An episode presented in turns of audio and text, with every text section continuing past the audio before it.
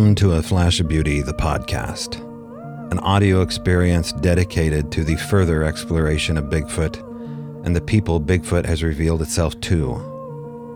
What started as a documentary of personal narrative encounter stories and expert testimony has now shifted into a deeper inquiry into the forever changed lives of those that have witnessed firsthand this hidden truth.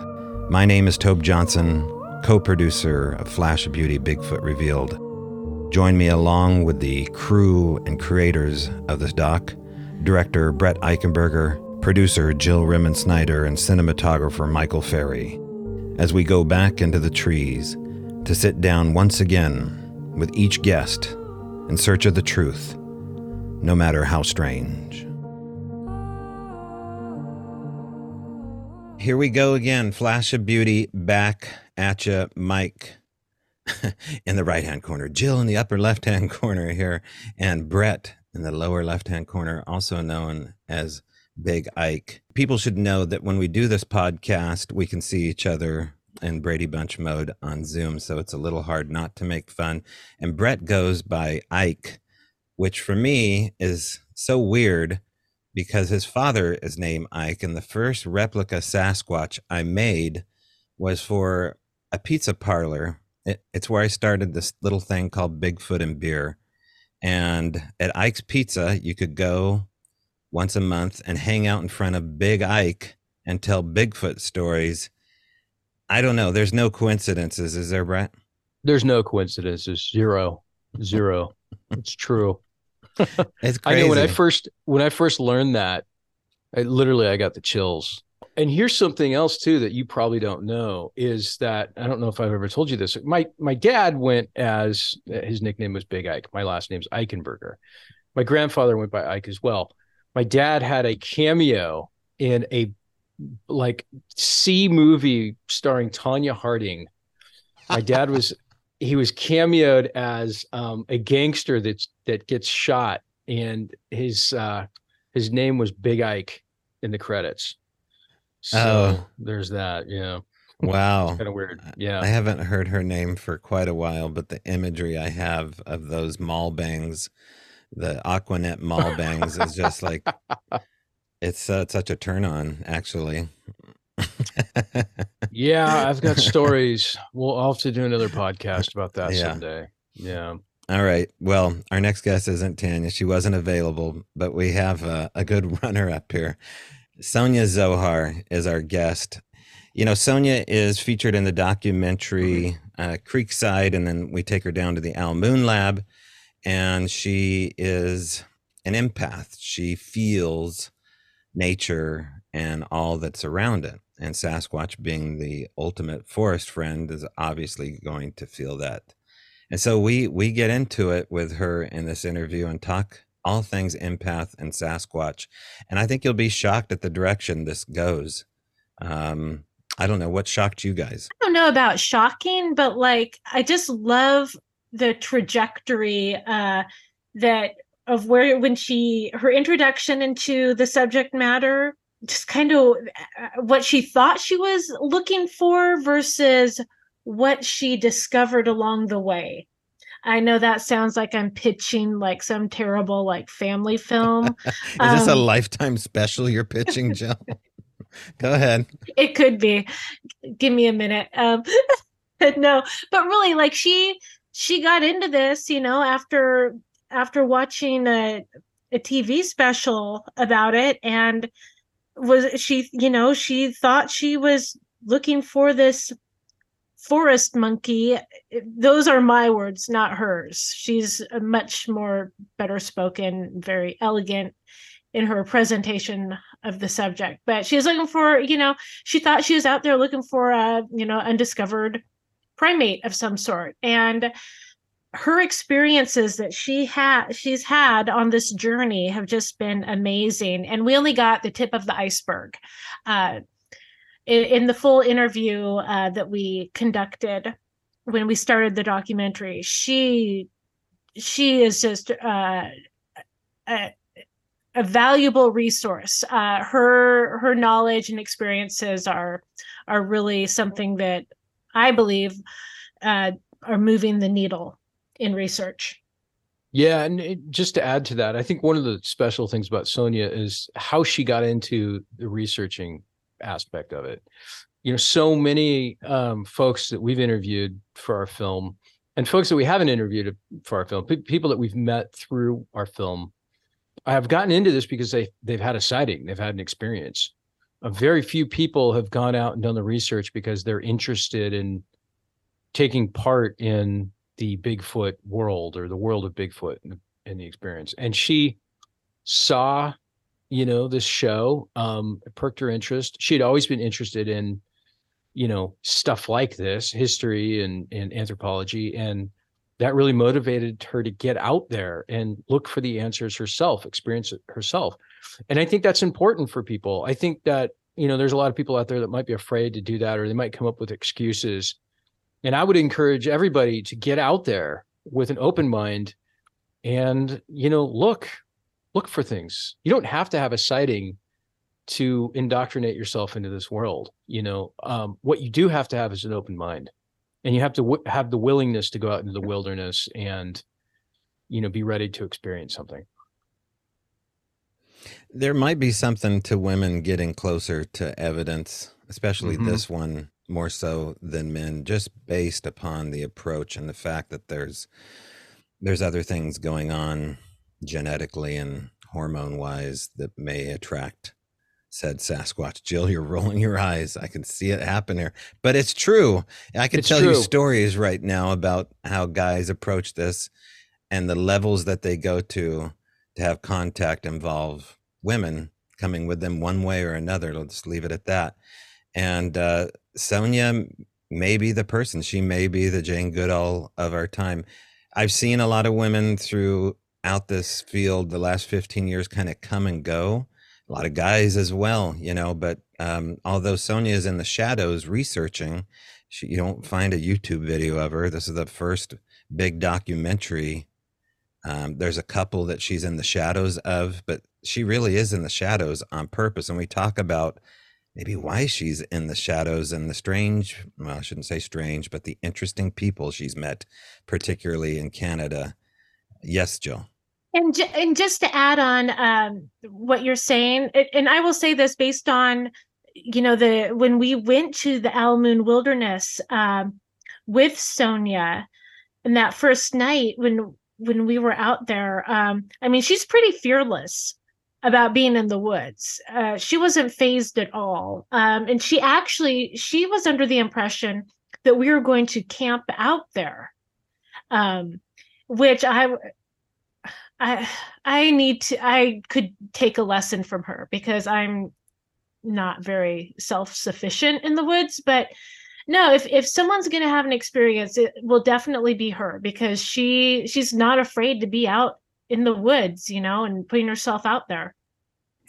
And she's not afraid to she's not afraid to interact. I mean, if she gets into sticky situations where, you know, she she tells some some pretty harrowing stories in the interview and she, you know, she starts to ask questions and, you know, why are you doing this? You know, you're not gonna you're not gonna scare me, that kind of thing. She's she's totally fearless. And you know, and that's that's when you're gonna start getting contact when you kind of you know you just break down that fear level and you know that's a huge obstacle i think and it's just not something that's bothering her when she's out in the woods and we didn't get into it but she's also a bit of a biblical scholar in fact a, a religion scholar and has looked at we may get into it in part two but she definitely has researched you know world religions as it approaches these ideas of the other and looking into what that other can be and how to approach it. And, um, you know, that's probably the best name we can give Sasquatch is the other. We really have no idea um, what's going on here, but um, we get into it. Any final thoughts here before we get into the, the interview? Other than just, you know, if you're out there um, keep your eye on Sonya. Uh, if there's a such thing as a rising star in the Bigfoot world or the world of paranormal, mm-hmm. Sonya's on the list for sure. Mm-hmm. Yeah, reluctant, but try to pry her out of the woodwork here and and get more uh, conferences and and Showtime with Sonya Zohar. Here we go.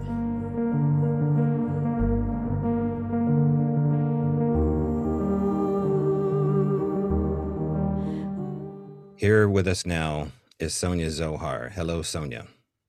Hello, good evening. It's great to have you on the line with us. Uh, on board here is the crew and brains behind the documentary, and somehow I weaseled my way into the picture as well. And we have some uh, some burning questions here for the understated but well versed Sonya Zohar on all things Sasquatch. Uh, are you ready? I am. Thank thank you so much for having me. I thank yeah, you. Yeah, absolutely. Well, um, throughout the documentary, Sonya, um, you know, you paint a picture of Sasquatch in a different way than a lot of researchers. In fact, you're kind of an, as I say, understated Bigfoot researcher, but in my opinion, probably closer than anybody I know, especially out in this area, looking into the subject matter. And you say some really interesting things. So I'll start off with the first question here. In particular, as I reach over my desk here, you talk about contact. It's going to take contact for us to approach this issue, uh, approach this issue of Sasquatch and proof. Now, of course, everybody's going to think you're talking about Jodie Foster and making contact that way, but I don't really know what you mean by that. So, explain to the audience contact. I think when we look at the field of research, what usually happens is a lot of people go out into the woods and they have a lot of equipment and they make a lot of noise and they and even if they actually stay out there for the full time and people um, the the approach is very interesting. It, my experience of people who do the work the approach is very interesting in that if you think about it in a scientific way, it takes eight years to habituate gorillas, the silverback gorillas in the wild, before humans can go out there and be around them. So we have the species that is, and, uh, and the silverbacks are not something you would typically call highly elusive.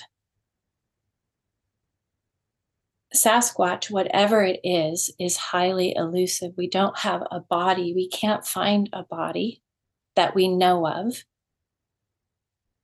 So it's going to take habituation and actually contact to prove scientifically the species. That's what I mean. We're going to have to have some sort of dialogue because as it stands right now, we can't film them, we cannot track them, we can't kill them, and we can't find them, and we don't have a body. And those are the things that science wants. That's what society wants. We want these hard evidences, and right now we can't supply them. So, my only suggestion is that we actually try contact, which means habituation, which means a, probably a lot longer than eight years of someone scientifically being in one spot researching them. Okay, great. But do you think that proof, do you think that contact for the sake of proof is important? Do you think that the evidence for the scientific community needs to be established for them to thrive, for us to thrive?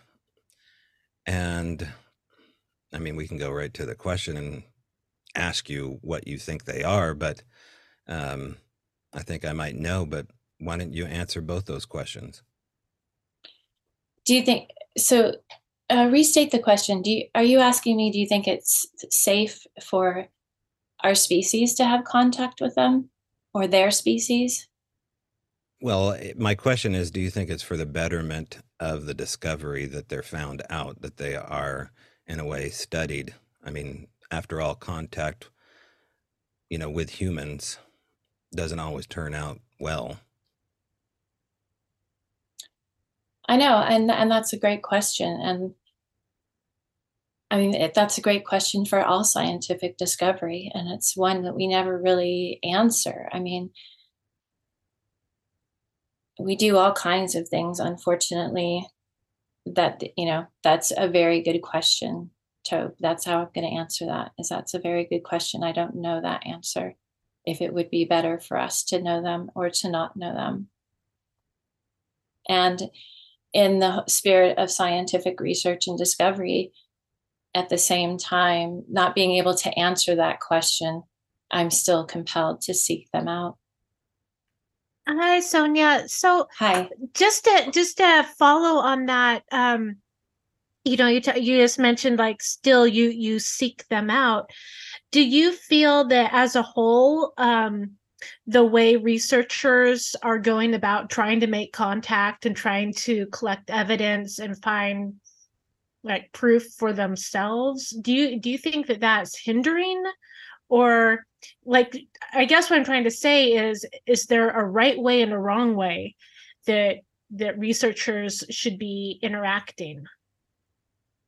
Well i don't think it, it's all just based on results who's having results with what they're doing i mean that's really what it comes down to what's based on results who is actually getting evidences and who in the genre that's researching is having results. It's been my experience those that are having results are people who are actually taking the time to be in the forest and they're not usually taking uh, cameras.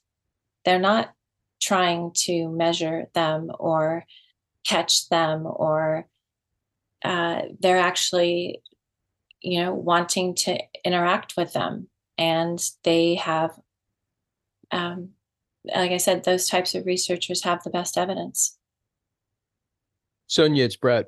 Um, Hi, Brett.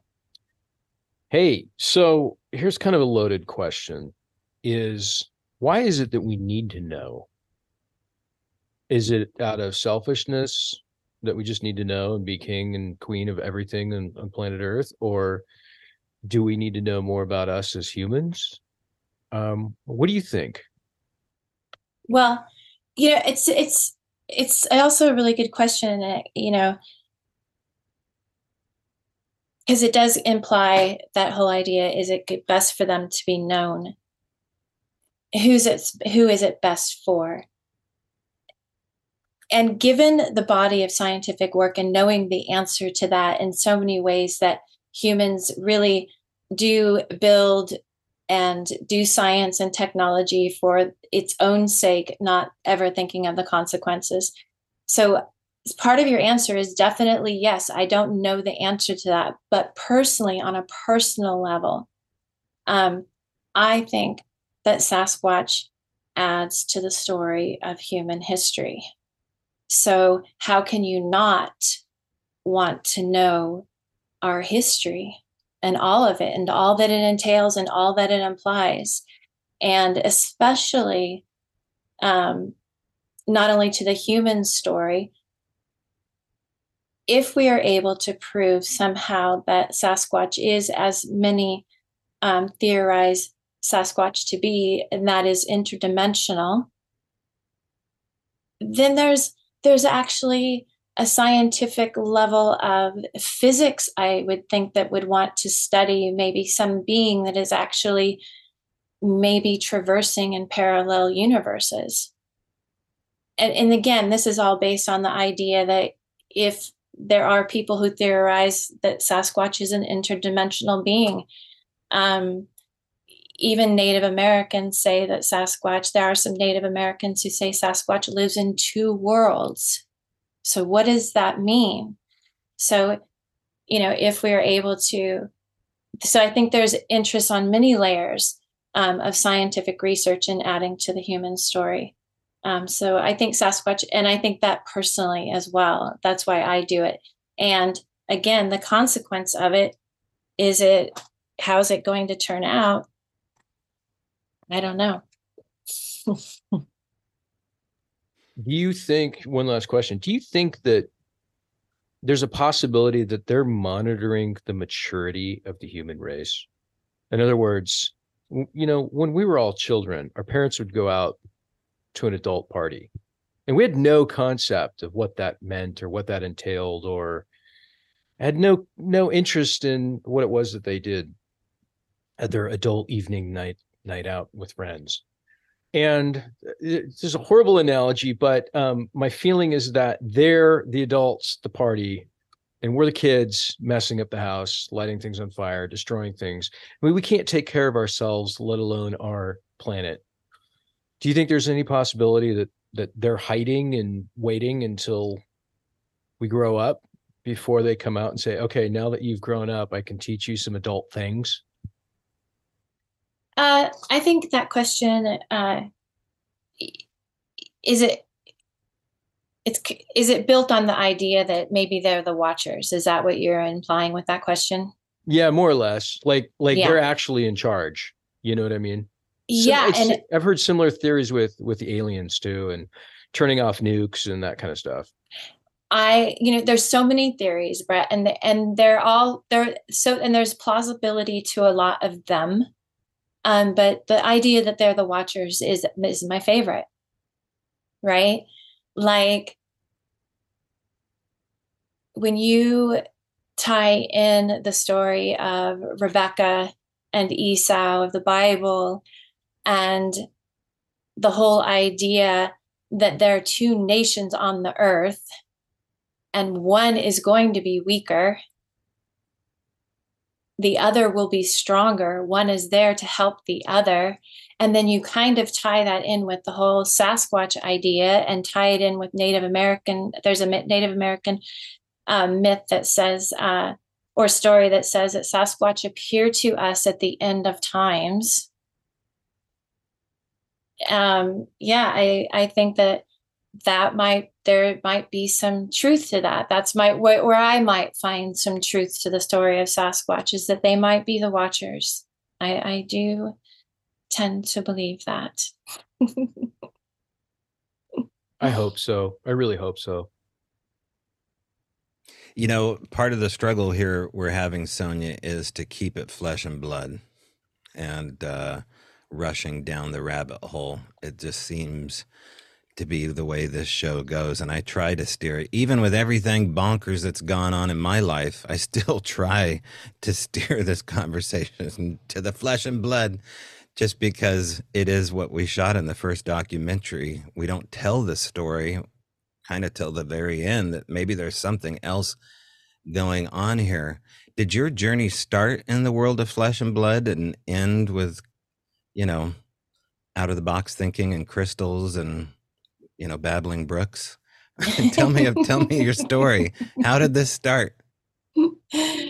Well, there's there's a huge bit of irony because so I'm an empath, um, and I have been since I was a child. So I've always been aware that they they're that um, reality isn't as hard set as as most experience reality to be.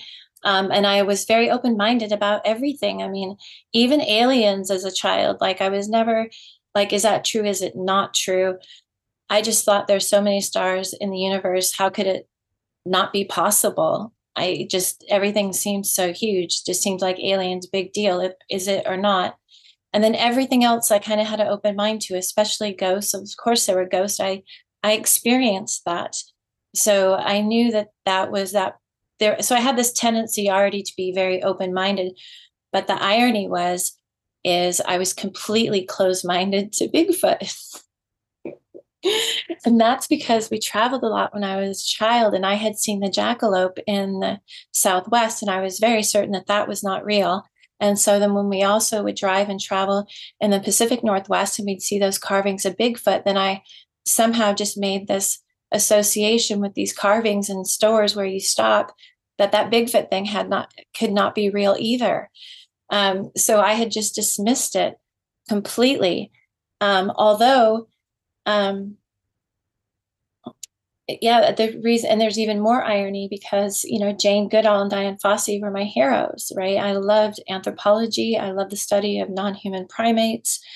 Um, I studied that in college, and I study you know, anytime I click on to anything on the internet, if there's a news article about archaeology or primatology, I click onto it. I'm fascinated with it.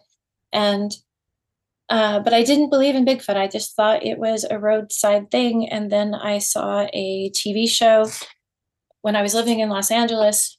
Um, and Jimmy Chilcutt was on that show, and he got on there to say he would stake his 20 year career as a fingerprint expert that there was a non disclosed, non human bipedal primate in North America. And he would stake his career on that. And it was based on a cast that had dermal ridges. Now, now you're talking. Like that was really interesting to me. That that caught my attention. It not only caught my attention, something in me, like physically and emotionally, shifted. And I went downstairs. I had an office in the downstairs of the house. And I went downstairs and I turned on my computer and I researched the best Bigfoot evidence.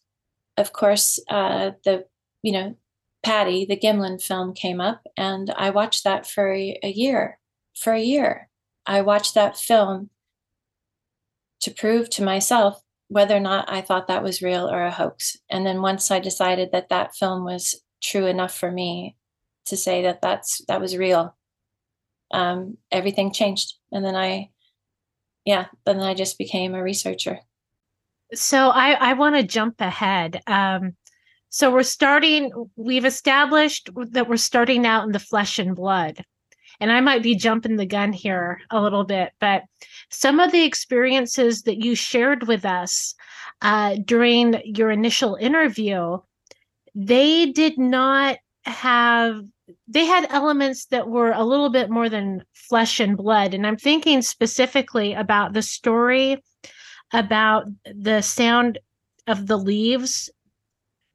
The do you know that do you re- recall what i'm talking about? I think you were out on the east coast and it was the sound of something rushing up on you but nothing was there well there was something there. Um, I, I, could go through and uh, share that with you, but let me go back to the really quick and ans- let me see, make sure I finish the flesh and blood. So even when I saw Jimmy Chilcutt's, you know, thing, I immediately went to the whole idea that this was had to be a, a relic hominid, Neanderthal, or Gigantopithecus. So yes, I started off completely flesh and blood, and then my very first encounter, my very first the essence of when I actually physically started to look for them. I knew right away that it was different. Um, however, let me go back to your question now, Jill. That situation was um, an encounter I had in in Canada, yes, at, at, around the Algonquin National Park, and it, it was just one of the scariest experiences I ever had. And it had to do with me being out at around 11 p.m. on a snowmobile re- a snowmobile trail in October. And so the trash, trash, trash sound were these leaves. And something came down this hillside towards my colleague and I.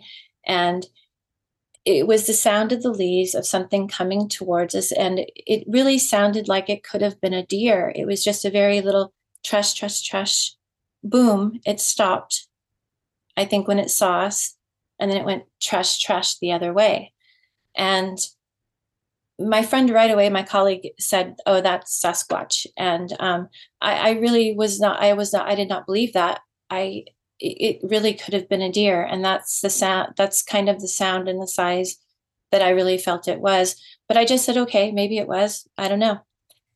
The next night we went out and we were about maybe half a mile away from that spot but the the land was flat here and we were still on a snowmobile road and but we were sitting on this road and i was really watching the trees and really just kind of watching for anything that might move. And there was a slight moon and there was a slight mist, and it was October, so it was pretty cool.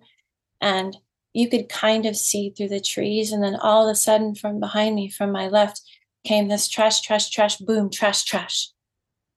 But it came from a distance that was so far away. And whatever it was, was so big. And it stopped behind me so hard. And then it V'd off to the right. It came from the left, it V'd to the right. And then what was actually scary about this in the moment, what was scary was that the last one went trash and then trash. And it was very apparent to me in the moment that that last trash was telling me how far it could go and how fast and how lightly it could touch. It was letting me know it could do that. Now, here's where it gets really interesting. Whatever ran up on me ran up on me so fast, my body didn't move forward.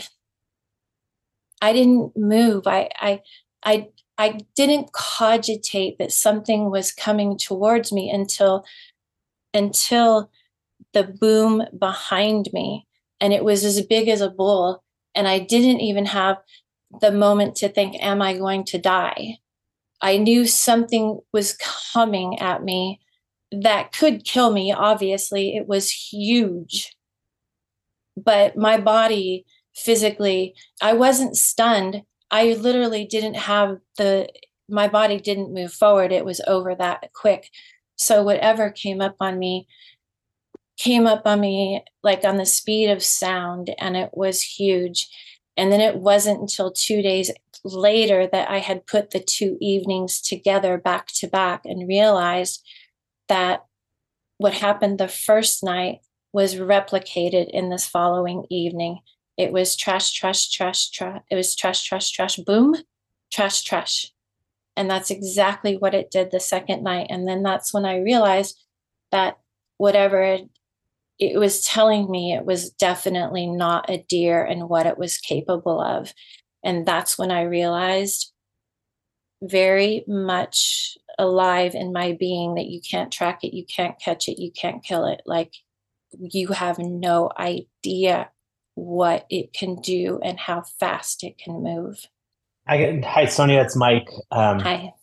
Just a quick question. I, you know, that's a fascinating story, but it's also, you know, it, it's you bring up habituation and contact, and it's frustrating because it's like you get these experiences, you get glimpses of contact, but nothing really happens, and it's and it's you know sometimes it's more scary than anything, and it's it's intimidating. Um, you know, are we going to have to like completely reset our thinking to be able to get contact? Like, are we, are we ever going to? Do you think it's ever going to get to a Jane Goodall's type of situation where we're actually watching them out in you know in their environment when they're here i mean what is i mean it's just it's like who makes the first move right i and i it's it's um it's it's hard to know if it's the ball's in their court or if the ball's in our court i think it's that it's in their court always and i think that's yeah. why that's why um, the research really doesn't really get done on a scientific level. Um, and those who do it, you know, I think there's some truth to even what you, in the question that you just asked, w- would it ever get to a, a level of Jane Goodall style where you could actually watch them? and, you know, an honest answer is I don't know that. I don't know that. I don't think anybody could know that. Um, well, you know, and you know, and with Native Americans, it was you know, it's it's you know, verbally, you know, historically documented with them that they had a relationship. So, you know, what what are we doing wrong, I guess, and why what are we missing out on if they, if there was a relationship in the past, and you know, what did that relationship look like? Well, I mean that I, I think that's I mean, that would be really obvious. I, humans are modern humans, and I'm not saying that Native Americans are not modern humans, but I'm, you know, Western civilized humans.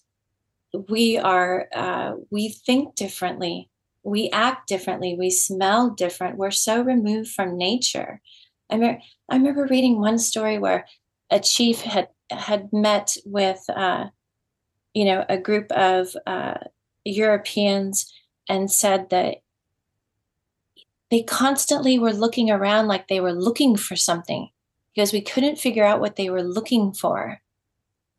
And, you know, when you think about that, the energy that one brings to the forest, civilized humans don't.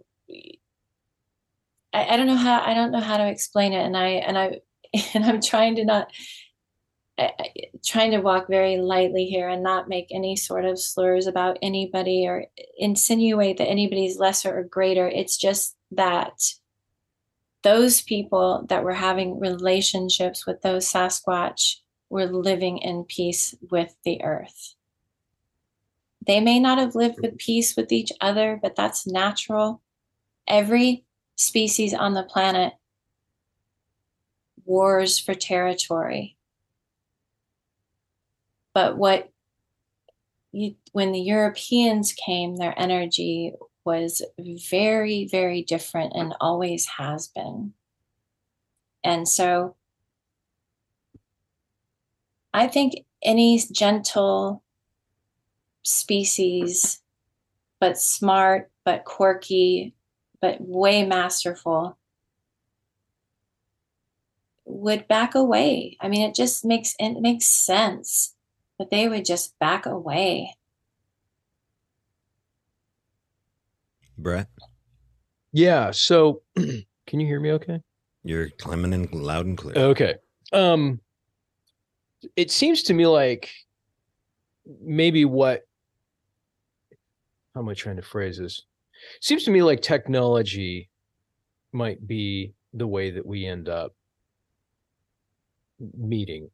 And i guess what i mean by that is you know they obviously have have abilities um that are that are beyond even our science. You know we can't observe it we can't measure it but at some point or another we're going to catch up. Humans are going to catch up you know and just like the story that you told us about um that that occurred to you in uh in canada you know at what point i guess is what i'm trying to say is what at what point do, do humans have those same abilities? Because when we do you know you look at the rapid move of technology right now with even FLIR cameras. I mean the things that have that have happened in the last five to ten years technology wise is i mean a phone i'm sorry a camera in everybody's pocket you know we're starting to see bigfoot photos and videos and, and who knows how many of those are real um, but i have I, I, have a feeling that that a good portion of them are real.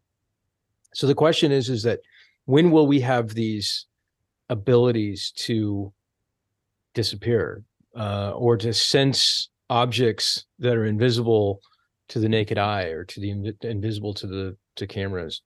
Um, do you have any thoughts on that, Sonya?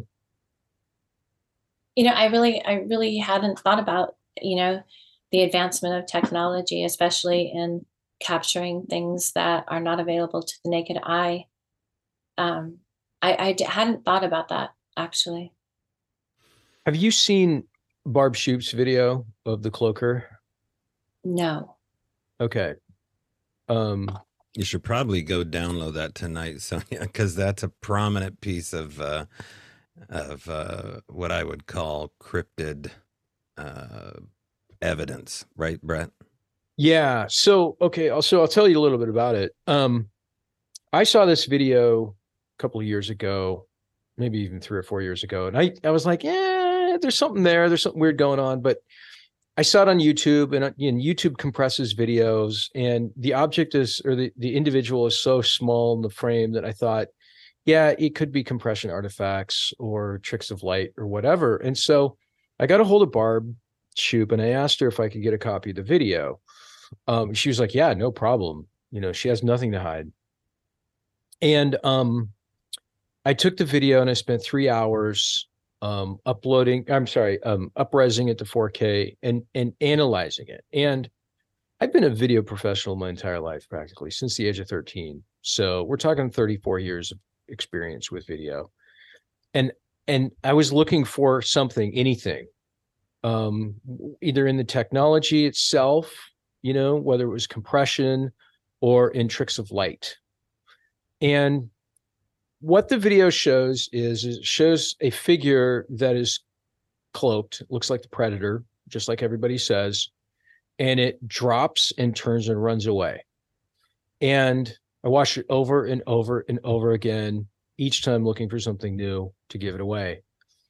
And I finally reached a point where the hair stood on the back of my neck because I realized I had run out of any and every explanation that didn't involve it being real. Um, and so I've come to the conclusion that it is 100% authentic. And I and and I came to this conclusion with my knowledge of visual effects and how things are done. I'm not an expert in visual effects, but I know what it would take to do something like this, and it would be a expensive and b um, extremely difficult. And and if Hollywood were to do it, just similar to the Patterson Gimlin costume, quote unquote costume, if Hollywood were to do it, it would cost tens of thousands of dollars. And she shot this in 2014, so it would have been even harder. Um, so you see this transparent cloaked figure, um, and it runs off into the woods. And what was really interesting, what I didn't know is I we we went up and we interviewed Barb about the video that she took and stuff, and she says she says, "Oh yeah, well I saw it out of the corner of my eye in real life, and it was black. Actually, what I saw was black, but what the camera recorded was transparent, was cloaked.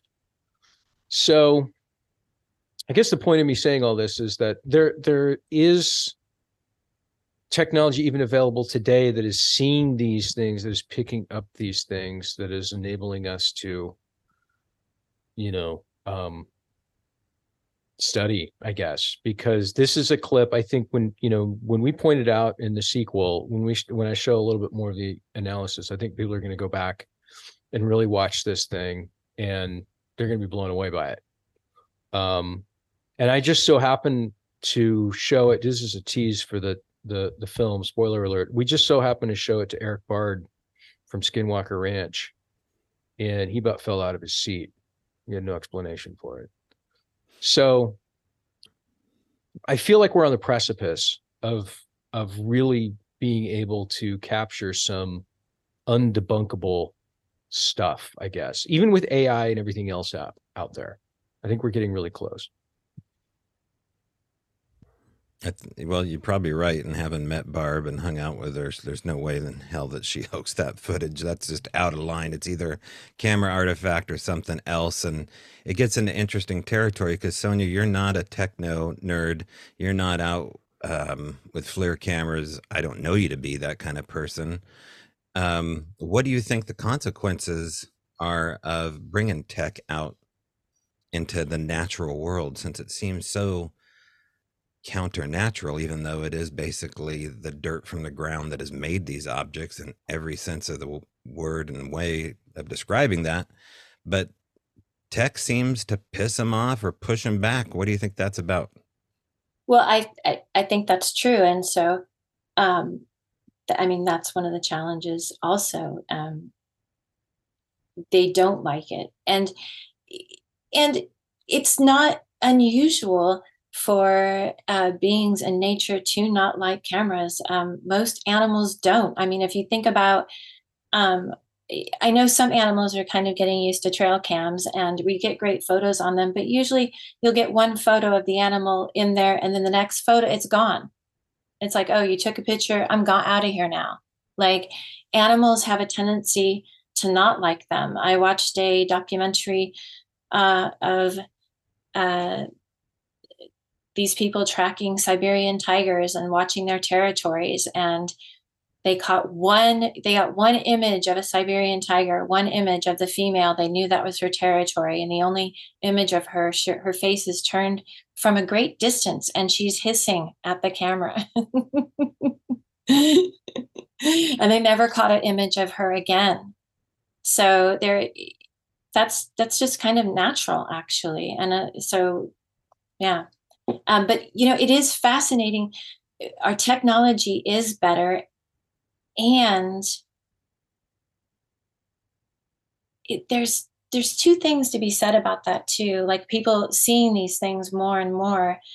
Um, and it has to do with uh, something I learned from, I think it was the missing 411. They were talking about the electromagnetic energy on uh, Mount Shasta, where people had disappeared. And they were talking about how in, in places of high paranormal activities, the electromagnetic energy changes. Well, what's really interesting about that is when electromagnetic energy changes, so do the laws of physics. So, as we're, so things might be able to be more available to us when there's maybe let's call let's call I, I'd say that that could be what we could call a glitch in the matrix, right? A spot where the laws of electro uh, the laws of physics are different from where I'm standing in this moment. I don't know how that could look like or what that could feel like, but obviously there's a difference because those are the places where we have higher levels of paranormal activity. And so, with all of these new technical devices and all of these new electromagnetic waves we have, have around us at all times now, all types of currents and um, I'm sure we are going to get more things on camera. We are going to see more things. I think that just our kind of a you know heightened electrical world might make that more plaus- more plausible. One one real quick point before Jill asks a question. Um, We've had this discussion before um, about electromagnetic energy and how animals can pick up on it. I mean, obviously, you know, birds have extremely advanced magnets that allow them to, you know, migrate from Alaska to South America and get to the exact same spot every single time, which to me is extraordinary. Um, but you know, you go back to the Patterson Gimlin film, and that was a that camera was a film camera. That was an analog camera. That was not um sending out electromagnetic vibes if you will. So so there's no you know nothing is picking up on any sort of uh, frequencies in the air. It's analog whereas these these wildlife cameras that are everywhere um you know iphones i don't think or, or cell phones i don't think do it as much but um but wildlife cameras are stacked with batteries. They've got infrared. They've got all kinds of stuff that you know Sasquatches or any animal, you know, from a possum to an elk to a raccoon, is going to sense and and pick up on. It's going to sense a vibe out there. So, anyways, that's just something that we've talked about throughout the course of the production of the documentary.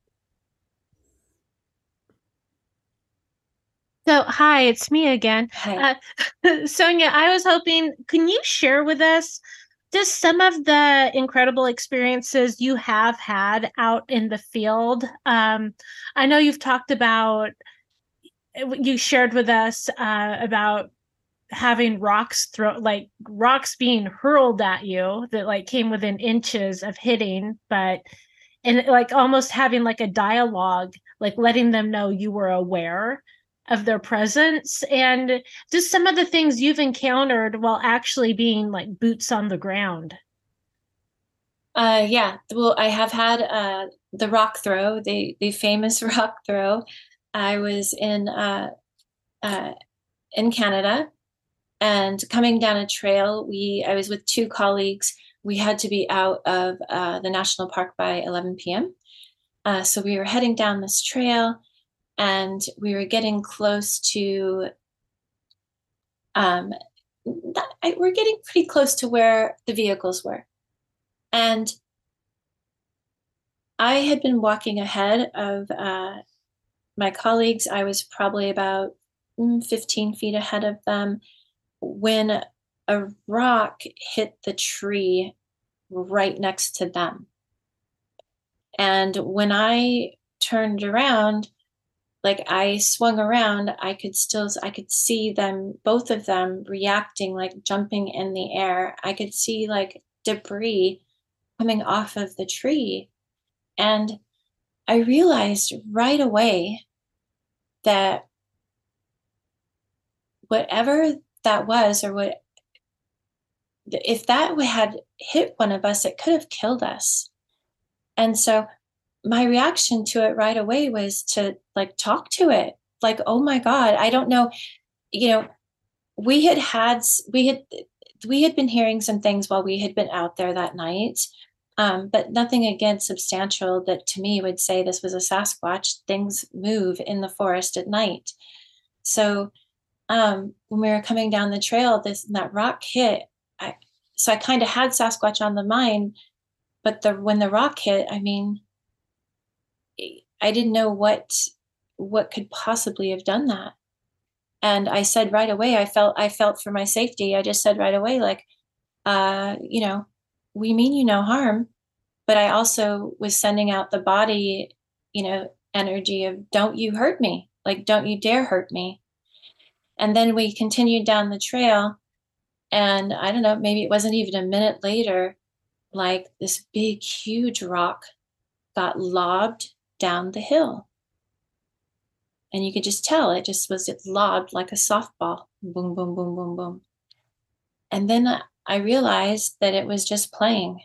I just had this realization it was just playing with us. And so I said to it I'd be back out the next week. And that's that's what the plan was. And so I went back, we got back to the vehicle, and we did. We heard these very strange sounds, these very strange vocalizations when we got back to the car.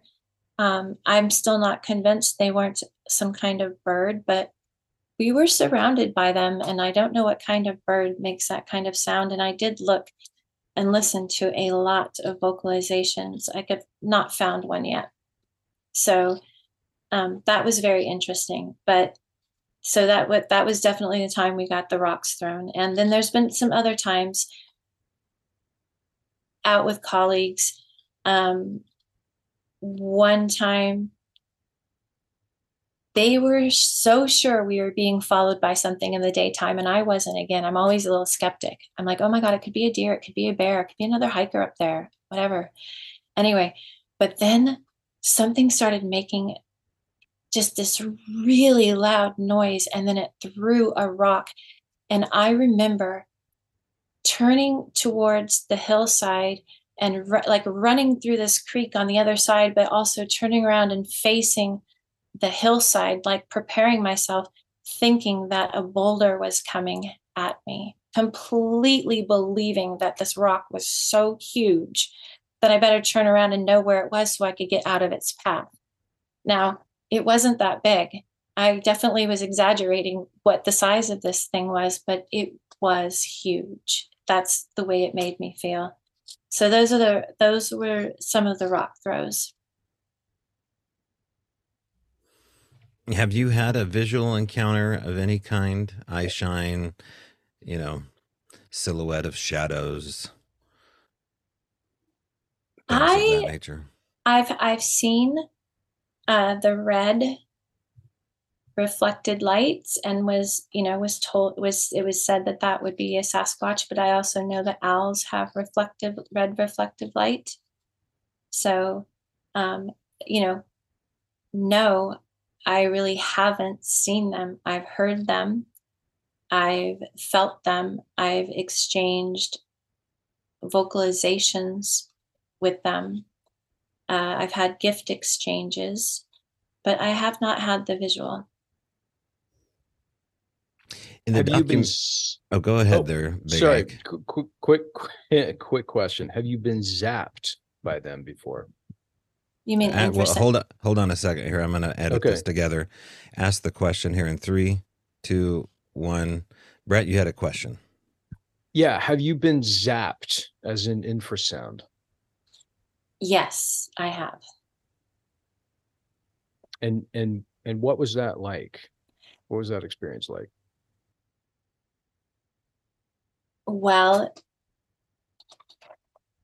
I was out with it was when I was out with uh, Jeff Meldrum and Dr. Pendernagel and Todd Standing, and it's the evening that we had something come into camp. And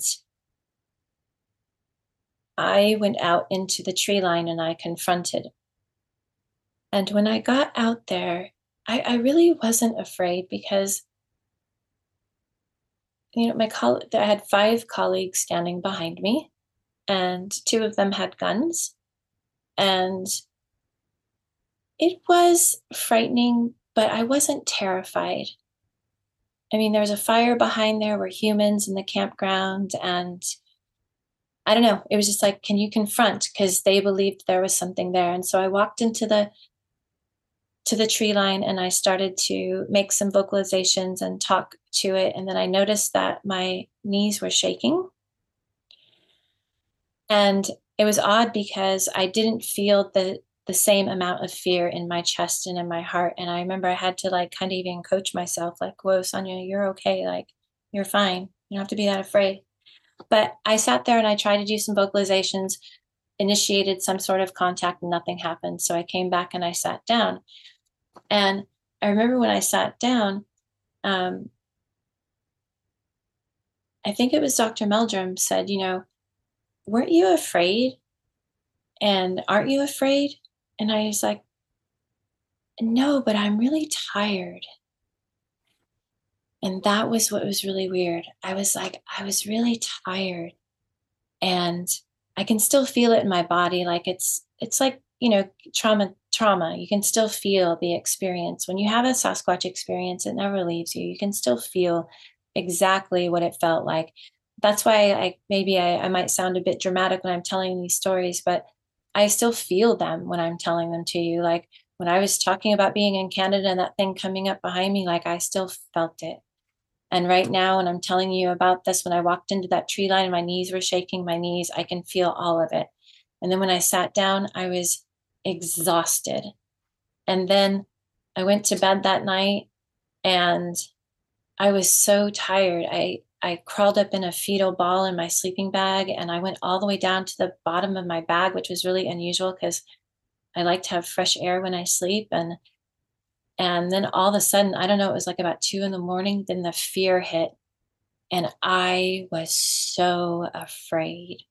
Like I woke up and I was just terrified until sunrise. I couldn't move. I was like shaking, afraid, and I had to go to the bathroom and I wouldn't get up. I, I wouldn't even look out of my sleeping bag. And then finally, when it got light and I felt more comfortable that people were going to wake up, and I got up out of my sleeping bag, and then the tops of my thighs, they were like on fire, like um, lactic acid, like I had done 25,000 squats the day before. Now, I didn't know I'd been hit for infrasound. I didn't know what was happening. Um, I just knew I was tired. I was weak. My legs hurt. And um, I was just this unbelievably exhausted. And then what happened was, is this lasted for almost two weeks. Like I, even when I got home, I felt like I'd had like maybe I thought I had a mild heart attack. So I actually did see a doctor. I went in and she's like, "No, you, you're you haven't had a heart attack, but I was honest with her. I told her what happened. Like, I really believe I may have confronted a Sasquatch. I know it would be the craziest thing telling your doctor, but it was really the truth. What happened? And uh, and I go, and I've been weak ever since.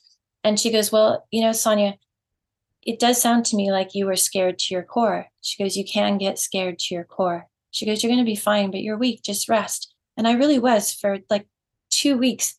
I would lose breath walking from my couch to my front door of my house. It was crazy. So the way I found out that was infrasound though is I would be out in that same location maybe 2 years later with Dr. Susan MacDonald and um, she is a wildlife ecologist uh, at the University of Toronto and she works with elephants and gorillas and uh, elephants have infrasound and she got hit with infrasound. And when I was telling her my experience of what happened the last time I was at that location, she said, Oh, she goes, Oh, and the burning in your thigh. She goes, Oh, that's infrasound. You got hit with infrasound. And so I researched it, and there's there is some uh, possibility that gorillas use infrasound. So if gorillas use infrasound, it's not a leap that uh, Sasquatch would use infrasound so yeah, I believe I got hit with infrasound, and um, all of my symptoms were exactly that. so yeah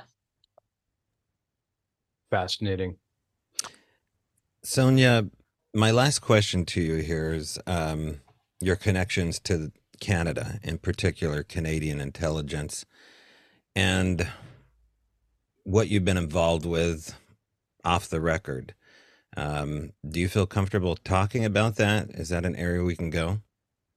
Well, I, I don't know how much I'm, I'm going to say about it, but I'm I'm open to, you know, I think what I would share about that with well, I'm curious to know. I'm curious to want to know what it is that you want to know, and I'll be as open as I can be. Said like a true spy. oh, let's see here. Should I ask it in Russian? Should I go to Chinese Mandarin? Um, as far as your involvement with working with these colleagues of yours here that have vested interest and funding coming their way, um, my question to you is: Have people? I think that there's some counterintelligence stuff that may have been happening to you in private. We're not quite sure. I don't know if you want to talk about that. Um, were, were you studying Sasquatch for the Canadian government? If so, what department? And um, how close am I to the truth? am I oh. way off? no, no. I think I've made some comments that I think it's very interesting since I've been doing Sasquatch work that I have met people at certain levels of life that I don't think I that well I haven't met in other walks of life. Meaning, I have met people that work at high at high levels of government. Um, I, I just think I don't. I think it's odd. That's all I would say about that. I have befriended um, uh, people that work you know someone in particular that works for the canadian government you know but that that contact came through the bigfoot research which i just think is it's unusual. Not like you know and, and i could it could be a complete coincidence but like i said i've met several people that um, have different governmental clearances in the us and canada um, since I've been doing Bigfoot, and supposedly that's random. and so, right. So they're all my friends and they're colleagues. I don't work for anybody or I don't work with them. I um, I include them in the pool of colleagues that I have because they are colleagues that I have, and I try not to make up anything about it more than just stating the fact that I do. I personally do think it's kind of unusual, and that's what I would want to say about that. So the people that claim that they have um, discrete individuals show up at the doorstep after collecting evidence or after an incredible sighting that may be documented too well that say that these two men generally one more demure and businesslike the other one looks like an mma guy obviously an intimidating duo of sorts um, i think that usually they say they're from the department of uh, uh, interior. Uh, I may have that wrong. I, I, don't know if that's what the badge that they flash. Have you? Can you confirm or deny that um, they're government bodies that intimidate Bigfoot witnesses? Have you have you yourself been intimidated? You know, I don't. Um,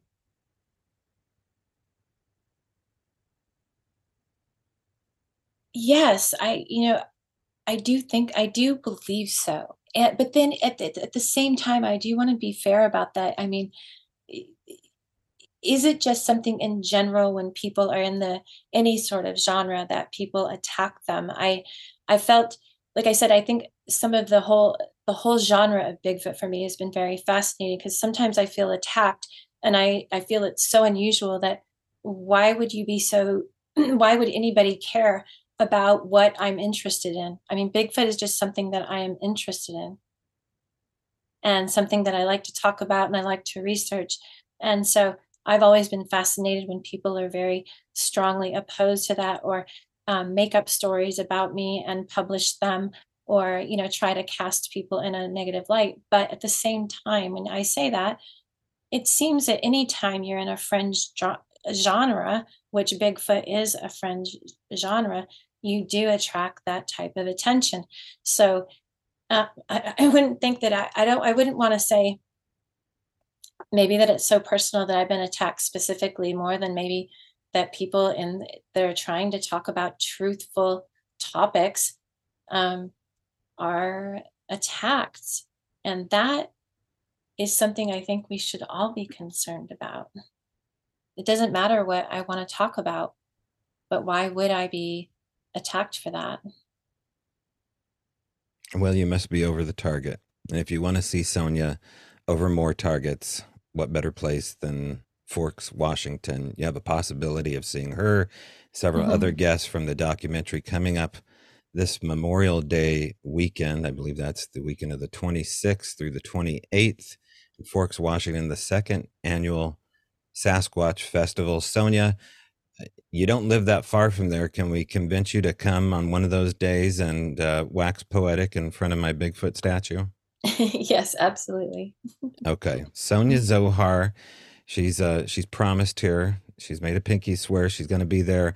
You know, there's going to be two venues here, folks, and we haven't talked a lot about that. But if you go on the website at sasquatchthelegend.com, yes, you can get a ticket. We'd love to see you see all the PowerPoints and and see all the surprises, including a debate between Aper versus Woo with Thomas Sewid and Rich Germeau. Talk about fireworks, but across the street over at Sasquatch the Legend Gift Store, Museum, and now Barista, oh my espresso, you can check out this impromptu day that we're going to have on Saturday, the 27th, where we're going to have witness testimony. Uh, Thomas Sewid's uh, gal, Peggy Sewid, is going to be there across the street doing um, live streams. And that's going to be available at the Sasquatch Legend YouTube channel. And it's your chance to hang out, do all things Bigfoot, and usually the home of vampires and werewolves. But, um, you know, Forks is becoming this mecca for all things Sasquatch. So to not have Sonya there would be a crime. We don't want to commit any more crimes than uh, perhaps going along with this this podcast here, but we're happy to do it. Sonya, thanks for providing us uh, with an hour of your time here, and we look forward to seeing you in, in about 30 days. Uh, thank you so very much for having me. Thank you so much. This has been a Resonance Productions podcast. If you have questions, comments, or your own encounter story you would like to relay to the show, email us at bigfootrevealedpod at gmail.com. Also, if you're just discovering us, you can watch our documentary, A Flash of Beauty Bigfoot Revealed, on most major video streaming platforms.